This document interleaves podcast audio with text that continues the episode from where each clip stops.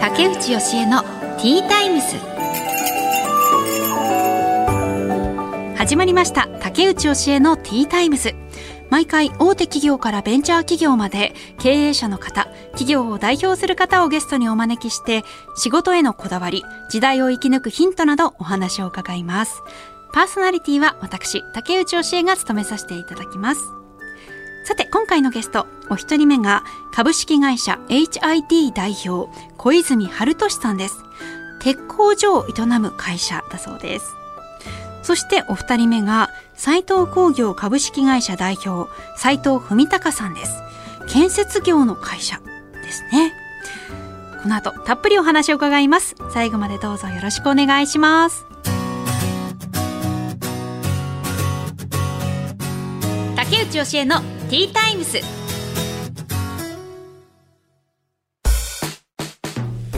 さてここからは企業の代表の方をお招きしてお話を伺います。一人目のお客様は株式会社 HID 代表小泉春俊さんです。よろしくお願いいたします。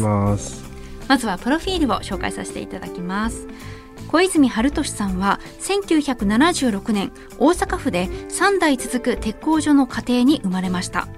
大学在学中にアパレルショップでのアルバイトを経て1年後にセレクトショップをスタート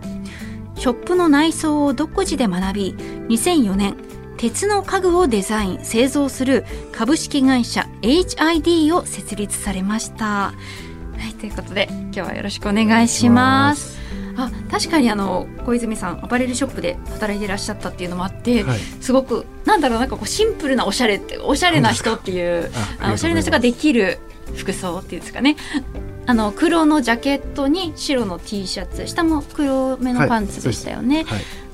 い、ですけどもなんかちょっとこう抜け感があるっていうね。はい、あの別にファッションに詳しくない私がそれをとなんかな批評できる立場じゃないんですけれども、はい。まあ、そういうファッションもお好きなんですね。そうですね。もともとはもう服が好きでで大学の時代からその洋服屋さんでアルバイトしてたっていう、えー、鉄工所を継ぐっていう考えはその当時は？なかったです。なかったんですはい。えー、それはどうしてですか？うんやっぱり服が好きやだったんでまあ洋服屋さんをやりたいなっていうのが、うんうん、あじゃあもう本当に洋服屋さんをやりたいっていう思いがあったんですね。そうですそうです。えー、それでなぜ今こういう鉄の家具を製造デザインされてるんですか？その洋服屋さんメインは洋服屋さん向けの家具を作ってます。今もそうなんですね。そうです。あ洋服屋さんにこう服とかを展示するための家具。そうです。とかいろいろインテリアもこだわってますもんね洋服屋さんって、はい、なんでまあ主力の商品はハンガーラックを、はい、そうそうそうあのホームページ見させてもらった時に、はい、あれハンガーっていう項目があると思って、はい、一般の人がハンガーって買うかなってちょっとまあ買うけどなんかそんなこだわって買うかなと思ってたんですけどそういうことなんですね。あ確かにすごいハンガーのデザインがいろいろありますね。一つハンガーって言ってもこれだけの種類があるんですね。だから今でオリジナルで多分150種類ぐらい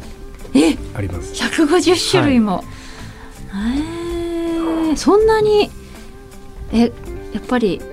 違うんですね。その見せ方とかも。ね、あそれは、えーと、その洋服店がその服屋がこういうデザインにしてほしいみたいなふうに発注して作るんですか？もともとはそのインテリアデザイナーさんとか、はい、そのアパレルのショップのオーナーさんが内装業者さんにお願いしてでそこから、えっと、鉄工所が作るっていうのが流れやったんですけど、はいはい、その僕洋服屋さん自分でもやってて、うん、その時も探したらハンガーラックがなかったんですよ。買いたいものが。はい、で実家が鉄工所だったんで、うん、作って自分のお店であそれがきっかけそそれがきっかけです。へでそこから、そのまあ洋服屋さんも良かったんですけどもうちょっと洋服屋さんをサポートする仕事をしようってなって、オリジナルで作り始めたあだから経由しないでいいんですね内装業者さんを。でそのまあそうなってもいろいろ選べた方がいいねっていうので、うんうん、商品をどんどんどんどん作り始めたっていうのが。そうなんですね。であのそのハンガー以外にもその机とか椅子とかいろいろあってそれも全部服屋に置くようってことですか？基本的にはデザイン考えるときに洋服屋さんに向けての、うん、そのデザイン考えるのが多いですね。あそうなんですね、はい、なるほど。そういうそういうことなんですね。一般の方で買う人っていますか？いますいます。ああそれも対応されてるんですね、はい。ここにあの値段とかは書いてないんですけれどもちなみに例えば机とかだったら。してもらったらはい出てきます。あごめんなさい。本当だ、はい、あえなるほどなるほど。で基本的には在庫持ってないんで、はい、オーダー来てから作り始める。あじゃあもうオーダーメイドなんですね。そうです。えオーダーしてからどのくらいで出来上がるんですか？えっと目指してるのは2週間なんですけど。早い。そんなに？はい。でもまあ大体1か月ぐらいいただければ。へえ基本はでも鉄をメインにしたそうです。インテリアっていうのにこだわってらっしゃるんですね今そのご家庭であのやっていた鉄工所っていうのは春俊さんが引き継いでる状態なんですか？えっと実家の鉄工所は実家の鉄工所で別にあります。あ別にあるんですね。はい、そこは父親と弟が二人でやってて、そこは一緒に連携はされたりしてるんですか？時々難しいその部品とかはそっちにお願いしたりとかっていうのあでも基本は今もうご自身でそうです自分の工場でじゃ工場も作って。自分の工場もはい作って。ああそこで製造されてるんですね、はい、そうです。最初は実家で作ってたんですけど、うん、まあだんだんこう手狭になってきてで自分の工場作ってっていう。あまあ確かに他の仕事もその鉄工所でしているとするとなかなか自由に作ったりできないですもんね。で最初はもう、まあ、全然売れなかったんで、はい、そのまあ、父親も何を作ってるんやこいつはっていう感じでした、売れないものをひたすら一生懸命作ってるぞっていう。そうですえー、どうやってそれが変わっていったんですか？結構その、まあ、最初3型から始めたんですけどハンガーラックの形3種類作って、でそれを写真撮って、はい、でパソコンでまあ、プリントアウトして、うん、でそれをいろんなお店に回ったんですけど、はいはい、で最初お店の人と仲良くなるにもその自分が好きな服とか、うん、その買ってほしいなってお店にまず服買いに行くんですよ。あえー、で店員さんと仲良くなって「はい、はい、何されてるんですか?」って聞かれるんで、うんうんうん、実はハンガーラックとか作ってます」って言って、はい、そこから結構でそこから結構オーダーもらえるようになって。てでそのお店さんが紹介してくれてとかブランドさんがその地方のお店、はい、取り扱ってるところを紹介してくれてとかで。あじゃあ本当地道に広げてったんですね。そうですね。えじゃあ製製造するのと営業するのも全部ご自分で？その時は一人しかいなかったんですか、はい、お店確かにお父さんとしてはそのハンガーを一生懸命作ってたら 一体これは何なんだってなりますよね、はいハンガーってだって見た目わかんないですもんね。もう鉄のこうそうですねあの四角のものですからね、はい、へえそれいけるって思ったきっかけっていうのは何かあったりするんですか？いけるって今も思ってないんですけどあそうなんですね、うん、まあ、とにかくお店に、うん、その使ってもらいたいっていう思いで、はい、えでも3型から始めるっていうのはどういう思いでこう3つ3種類、うん、よりシンプルな形の方がまあ洋服にとってはいいかなっていうので。うん、まあ、ハンガーラックあまり主張しないっていうか、はいはい、それでもやっぱりその普通のハンガーラック洋服屋さんとしては普通のハンガーラックだったら例えばネットとかで購入できるじゃないですか。あでも意外にないんですよ。あ意外ないのないんですよ。で僕がやり始めた時はそのネットとかもあんまりなかった時なんで、はい、そのどこに頼んだらいいかも分からへんっていう。そういう感じだったんですね、はい、だから内装屋さんの経由で金物屋さんで鉄工所で作ってもらうっていうのが。うん。そうするとやっぱり結構高くなっちゃうんですね、はい、ああじゃあもうハンガーラックだったらここあじゃあ本当にそこじゅあの需要はあるけれども供給がないみたいなところにあある意味ニッチなところにあの入ってったってことですね。それも別に狙ってじゃなくて、うん、結果そうなったっていう感じですね。あまあなまあ、なんとなくというかその洋服が好きっていうところから自然な流れでそのご家庭の鉄鉄にも関われるものを始めたらこうなったって。そうです。へえそうなんだ。えあのご家族とかはなんかそれについてどうおっしゃってますか？お父さんとか。まあ、その特にあんまりよくやったなみたいな感じ。はないですけど、はい、でも結構いろんなところで言ってるみたいです。ああこんなことやってるんだぞって、そうです。へえ鉄以外になんかちょっとこれも興味あるなみたいなのってあったりするんですか？結構なくて。あそうなんですね、うん、面白いですか？やっぱ鉄は。面白いうん。やっぱ好きですね。昔から鉄工所、うん、おじいちゃんから鉄工所やったんですけど、はい、そのおじいちゃんの鉄工所で何かするのが好きやったと思いますああそうなんですね。小さい頃から行って、はい、で物を作ったりするのもはい。ご家庭の鉄工所ではどういうものを作ってたんですか？実家の方はそのえっと工作機械って言って、流れ作業のと時のその機械であったりとかあとは車の部品とか。ああそうです。はいはいはいそっか車の部品とか。主にはその旋盤加工がメインでやってます、うん、実家の方は。工業製品ってことですかね。そうです。あでもおじいちゃんはいろんなもの作ってましたえー、など例えば？例えば今結構どこにでもあるんですけど、うん、ステンレスの賽銭箱とかも結構昔から作ってました。ステンレスの賽銭箱？あの神社とかにある。あ今結構ステンレス増えてきてるんですけど、はいはい、そのおじいちゃんそれも依頼を受けておじいちゃん依頼を受けてと、うん、あとはそのステンレスで作った方が丈夫やし、うん、あ雨風にね、打たれますもんね。あそれを結構、うん、結構昔に作ってました。多分それこそ40年ぐらい前に作ってたと。思いますあそれって鉄から作れるんですね？再銭あ鉄からというかなんかその仕入れた鉄から再銭箱作れるんです作れます今はもう結構主流っていうか多いです。あ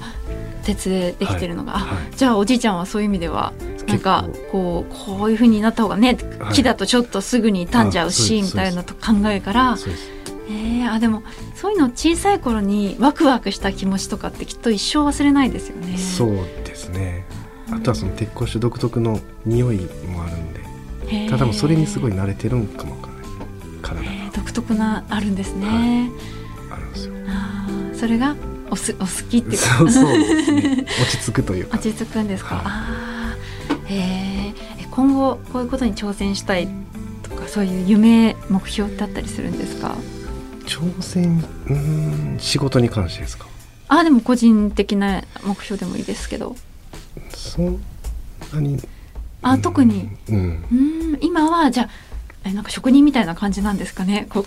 そうですね。今あるそうですね。仕事にもっとだから、うん、がもっと若い子が興味持ってもらえたらなっていうのはありますけどね。ものづくり。ものづくりに、はい、そうあの従業員は大体もうずっと同じメンバー。あそうです。あじゃあ新しいその若い人も入ってくれたらいいなとかもあるんですか？そうですね。去年入ってきましたけど。ああ、えー、でもなんか少ないってことですかねそういう。そうですね。結構うん。周りでそういう人がいないから、ね、イメージが湧かないっていうのももしかしたらあるのかもしれないですけど。うん。いやでも本当あのそういう意味では春俊さんがやってらっしゃるその鉄のインテリアっていうのはおしゃれだしファッショナブルでなんか従来の鉄工所のイメージとはちょっと違いますよね。ねはい、うんからそういうイメージの改革っていうのもこれからね、ね、はい、されていくってことですかね。はい、はい、いや本当に貴重なお話ありがとうございました。面白かったです。はい。ということで株式会社 HID 代表小泉春俊さんにお話を伺いました。ありがとうございました。竹内義恵のティータイムス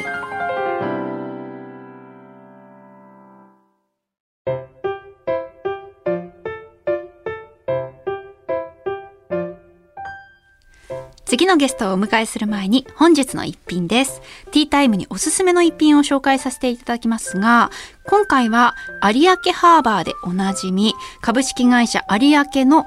笑顔さんさんです。へえ。え、有明ハーバーさんの、あの、お菓子は結構いただいてるんですけどこれ私初めて見たかもしれない。黒糖パイン。あ、パイナップルの香りがする。うん。うん。爽やか。パイナップルは初めてですね。パイナップルがのあんが中に入ってるっていうのは。合いますね。確かに。うんなんか南国な感じがしますねこれ。暑い日もなんか食べたくなるようなお菓子かも。うんあんを黒糖の生地で包み上げている。沖縄の地で育つ素材を生かした一品。うんだから笑顔さんさんなんですかね。美味しい。さてこの後お招きするゲストは斉藤工業株式会社代表斉藤文隆さんです。この後たっぷりお話を伺います。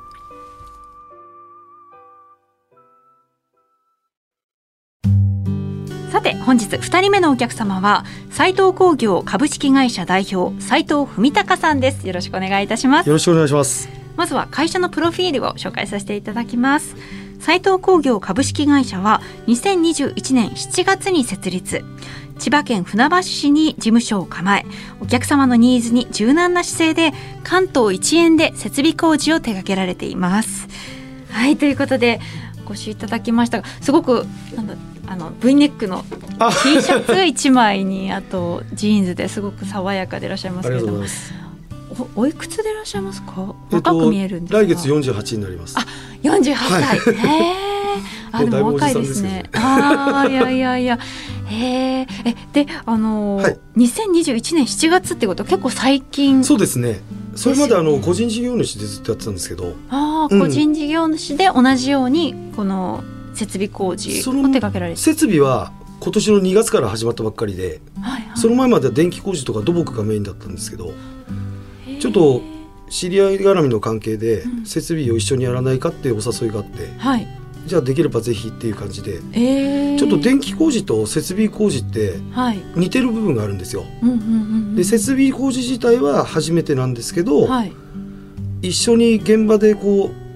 う出会う業者だったので内容は大体見てるんですよね。で大体作業自体ってそんなに違いがないのでそういうもんなんですね。電線を扱うか配管を扱うかぐらいの違いで、はい、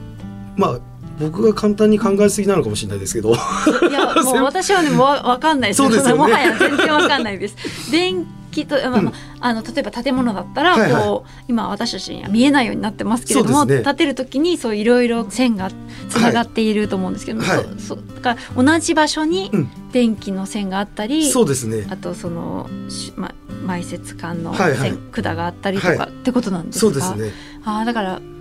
大体わかるんですかね、うん、そうですね。あ今はその何を扱っその事業内容っていうのを教えていただけますか？えっ、ー、と消火栓関係の設備工事だったりとか、はい、あとはメインで電気会社をやってる社長さんの知り合いもいるのでたまに応援でそこに呼ばれて電気工事もやったりとか、ええ、で埋設管っていうのは大体外側なんですよ建物の。あはいはい、はい、で、まあ、土を掘ってで地中に埋め込む管で今塩ビ管じゃなくてもプラスチックの完全な、うん、鉄管とかでもなくて、はい、あの地震とかの影響もあって、うん、こう動くやっぱ柔らかいものの方が持ちがいいので今大体みんなプラスチックの管に変わっててはい。まあ、設備工事っていうと本当にいろいろある中でその消火栓とか埋設管とか、はい、結構こうピンポイントで扱ってらっしゃるなって思ったんですけれども、それはどういう経緯があったんですか？そこの元請けさんがそれがメインが多いのでうん、そこ、うんまあ、設備じゃあ何でも頼めばもしかしたら他にもいろいろやれるっていうことなんですか、うん、結構いろんな経験してるので、はい、内装工事の壁張りとかもやってたのでそうなんです。経験自体は結構あって。はいはいはい。やってない職種の方が少ないぐらいかもしれないです。あそうなんですね。えこれまではどういう経歴でいらっしゃったんですか、えー、と本当にスタートしたのは16ぐらいの時で。は早いですね、えー、16歳ぐらいの時に会社をやってる先輩がいて、うん、でその人が内装工事の社長さんだったんで最初そこに勤めたのがきっかけで、はいはい、で建設業入っていろんな業種を見て、うん、まあ、何年かやって結構秋っぽい方で 大体3年ぐらいで職種変えていろんなことやってきたので。あ職種っていうのはその設備工事とか建設業の中でのい。ろんな担当、そうですね。業種業種違いみたいな。そんな感じその中でご自分が一番好きなったものは何ですか？電気ですね。あ電気。はい。え電気工事って新築のビルとかマンションが最初だったんですけどその時に入ったら一番最初から出来上がるまで電気ってずっといるんですよ。ああそうなんですね、はい、それこそ土の中を掘り起こす時から、はい、あの建物ってビルの上ってみんな避雷針とか立ってますよね、はいはい、あの避雷針が、てっぺんから導線でずっと下まで行って地中に埋まってるんですね、うん、で雷落ちてもあれが伝って地中に逃げるようになってるんですけど電気屋ってそこから入るんですよ。あそうなんですね、はい、避雷針は電気屋さん電気屋さんです。入れてるんです、はい、そうなん、ね、建物が上がるごとにどんどん導線をこう増やして伸ばして上まで持っていくんですけど、はい、そうなんですじゃあもう全部かずっと関われるそうです建物が出来上がるまで、はい、何もない状態のとこから、建物基礎が出来上がって、うんうん、周りが出来上がってで今度内装工事に入って、はい、全部電気屋が関わるので。一番現場にいる長い時間がいるのが電気屋なんですね。あ、そうなんですね。はい、でその間に自分たちが知らない要は職種他の職種も見れるのでああ勉強もできる。勉強もできるんですよ。えその電気工事をしてる合間に他の、同じようにこう建物を作っているというのが同時進行で行われてるそうです。はい。ああじゃあみチェックできるんですね。そうです。ね チェックって偉そうなもんじゃないんですけど、でも見れるから楽しいのは楽しかったですね。その建設をしている方と電気工事をしている方っていうのはまた別の、まあ、会社っていうか、はい、別なんですね。全部いろんな会社の集合体ってものって立ってるのでただ大きい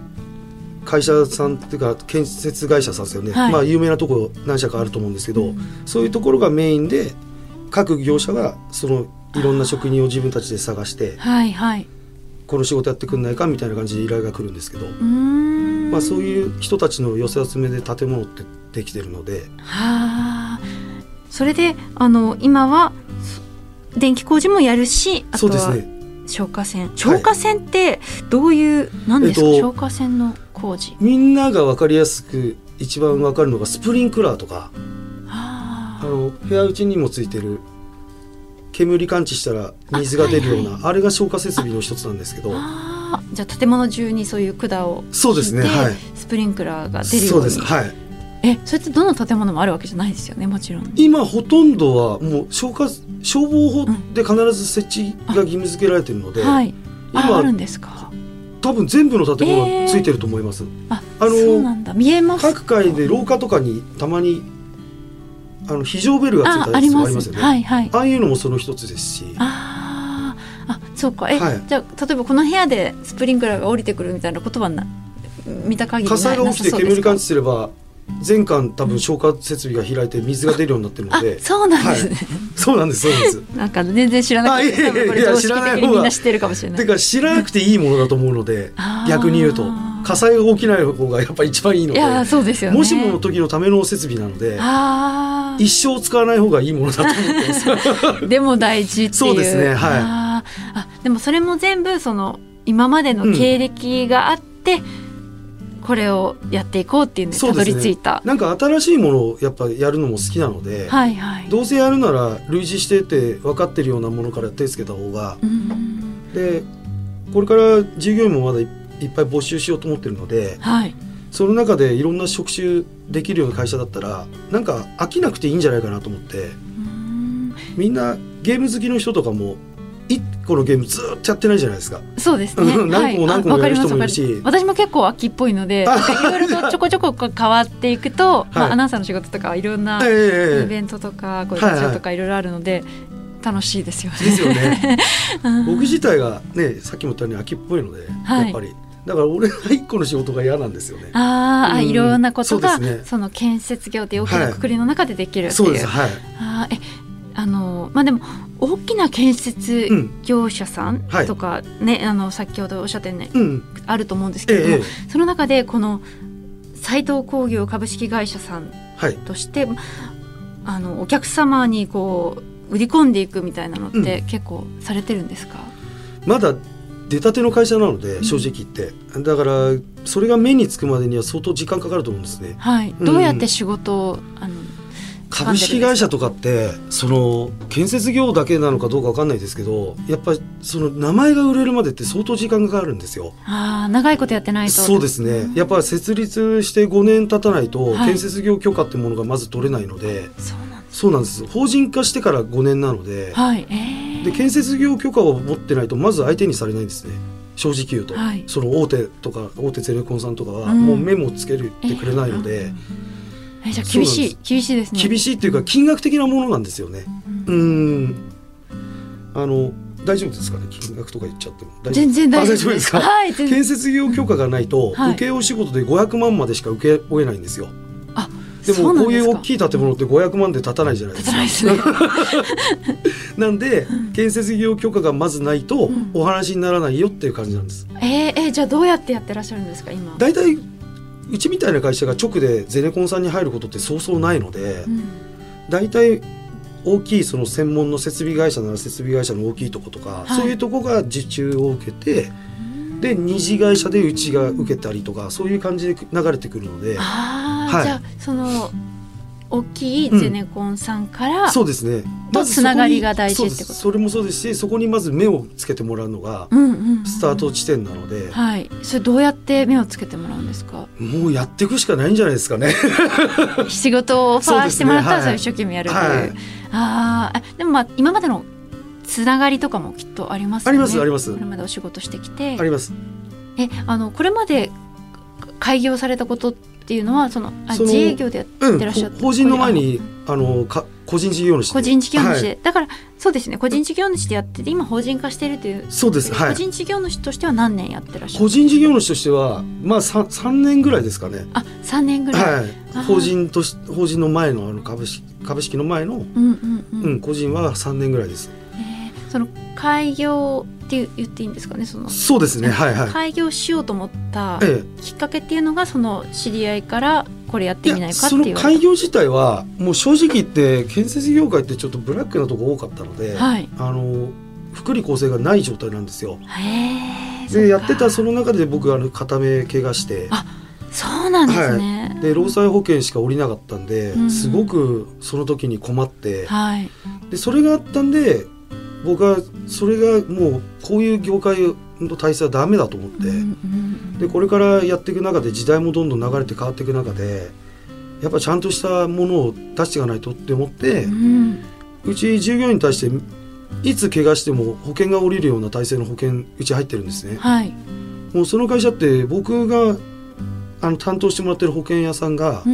120社ぐらい扱ってるんですけど、はい、そこまでの保険かけてるのって45%ぐらいしかいないんですよ。へえそんな少ないんですね。はい、でももうそこ力入れてやっていきたかったので。ああご自分がそういう思いをされたから、はい、その環境を直したいっていうのは本当にそういう経験をした人じゃないと、うん、そうですね。できないことなのかもしれないです、その熱い思いがないと。なんか名怪我したこと自体は俺そんなにショックじゃなくて全然あっけらかんとしてて、はいはい、やった瞬間にこれもう治んないなと思ったんですね。はいはい、で治んないなら治んないで右目あるからいいかとその,、その瞬間に思って。強いですね。全然なんかでも同じ思いはさせたくなかったんですよね、うん、だから自分の経験とともに、うん、そこが本当に開業していこうかなと思ったきっかけだと思います。自分の。はい。そうかもっと環境をよく、ね、今も、やっぱりそこまではでも全体的に業界全体としては整ってないですかね。まだそういう同じ志持った経営者とは会ってないんですけど、でも45%いるってことはゼロじゃないんであそうです、ね、いつかこういうの続けてれば集まって会えるんじゃないかなと思って、でそういう会社と仲良くなれたら、もっと輪が広げやすくなると思うし。なんか自分で会を作ってみようかなと思ったんですねそういうのも。ああそうですね、えー、確かになんか本当に危険と隣り合わせの業界なのに、うんそうね、そういう保険の部分がうやむやになってるっていうのは、うん、改善するべきですよね。そうですね。そこに力入れたくてあとは今うちにいる子たちってみんなうちに入ってくるまで全然違う職種をやってて建設会社がうちが初めてなんですけど、はい、僕は今そういう子を結構集めたくて、えー、そうあなんでですか？何も知らない子の方が吸収しやすいんで。ああいやそなんかでも聞いたことありますねそれは。うん、でね素直に覚えてもらいやすいので、うん、でそういう子たちが入ってきて僕がやってることを見て、うん、将来俺は独立させるまで持ってきたいんですよその子たちを、はいはい、まあその子たちの意思も当然あるんですけど、まあ、社長みたいになりたいなって思ってくれたら一番やりやすいですし、でそうなった時に、ね、自分がこうやって社長のとこでやってきてもらったから、はい、自分が従業員雇うなら社長と同じようなやり方をしようってやってくれる子が増えてくれれば、うん、僕が目指しているものって一人じゃでき到底できないですけどそれが10年たち20年たち、ね、100年たちってずっと建設が続いていくものだと思うんで、うん、まあ100年後にはもういないですけどでも100年後には、ね、もしかしたら僕の考えを持った人たちがいっぱいになって建設業界が変わってくれるんじゃないかっていうのがあってそこがもう夢なんですね今やりたいことの。えー、素晴らしいですね。今後会社としてはどういうふうに、うん、あの今こうたあのなんかね秋っぽいっておっしゃってましたけどどんどん広げていきたいっていう思いは終わりかなと思うんですけれども、どういうふうにしていきたいっていうのはあるんですか？建設会社だけで特化してるわけじゃなくて、自分の夢の中では今あのニュースとかでも子供がね痛い思いしてるニュースとか結構前から多いじゃないですか。ん。なんかできればこれ夢なんですけど、はい、そういう子たちがそういう思いをしなくて生活できる空間や環境を作りたいっていうのも夢の一つにあってだからこそ建設会社をやってる中で、利益が出て大きくなったんならそういうところにお金を使ってそういう施設を作ったりとか建設会社のノウハウを生かしてそういうものを作れるんじゃないかなとか結構いろんななんか思いがあって。へえ会社をまあ大きくするのはもちろんだろうけども、はい、そあれですね目標を伺ってそ,、えー、そっちじゃなくてどちらかというとその会社で、うん、まあ、利益を得たらそれを地域に還元するというか、ね、コミュニティに還元するっていうのが目標の一つなんです。えー、えー、すごい素晴らしい考え方ですね。ねあってもいいんじゃないかなってうん思って。あぜひ実現してほしいです。そうですね。はい。頑張りたいと思います。ください。はい、ありがとうございます。ありがとうございます。ということで、斉藤工業株式会社代表斉藤文隆さんにお話を伺いました。ありがとうございました。ありがとうございました。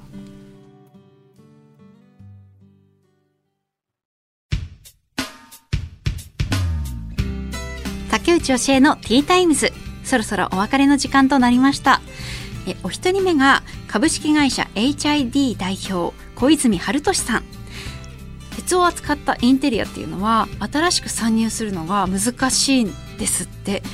っていうのはやっぱりこうその鉄をこう組み立てる設備なんか溶接したりするものが必要だったり、まあ、あと鉄も仕入れないといけないとかなんかいろいろと難しいらしくそういう意味ではやっぱ鉄のインテリアってなかなか木だったらまだあの新しく挑戦するっていうのはできるそうなんですけれども鉄はなかなか難しいっていうことなんですね。だからこそやっぱり3代続いた鉄工所の息子さんだからこそできるお仕事なんだ。しかもあのそういうアパレルでもお仕事されたこともあってファッションも好きセンスもあるということでなんか自分の強みを全て生かして今のお仕事されてるんだなっていうのでいやね、自分の強みを生かして仕事するっていうのは大事だっていうのは聞いてたんですけれどもねもうこんな強みないですよね普通。すごいなでもそれを見つけられたっていうのもきっとね偶然っていうことなんですかね小泉さんの場合は。羨ましいなって思いますね。そしてお二人目が斉藤工業株式会社代表斉藤文隆さんですあのご自分のルーツからやりたいことっていうの目標を考えていらっしゃって、ね、あの会社を大きくしようっていうのはもちろんあるとは思うんですけれどでもそれが目標っていうよりはその会社を大きくするして、えーとまあ、あの収入を得ることによってそれを何に生かすっていうことを目標に挙げているのが印象的でしたね。うん、誰かのためになることをするっていうのはやっぱり一番やりがいがあるんだろうなっていうふうには思います。はい、私もうんそういう境地に至れればなって今なんかこう自分のことしか考えてないかもしれないです。ダメだな。さあということで竹内教えのティータイムズお時間となりました。お相手は竹内教えでした。また次回お話ししましょう。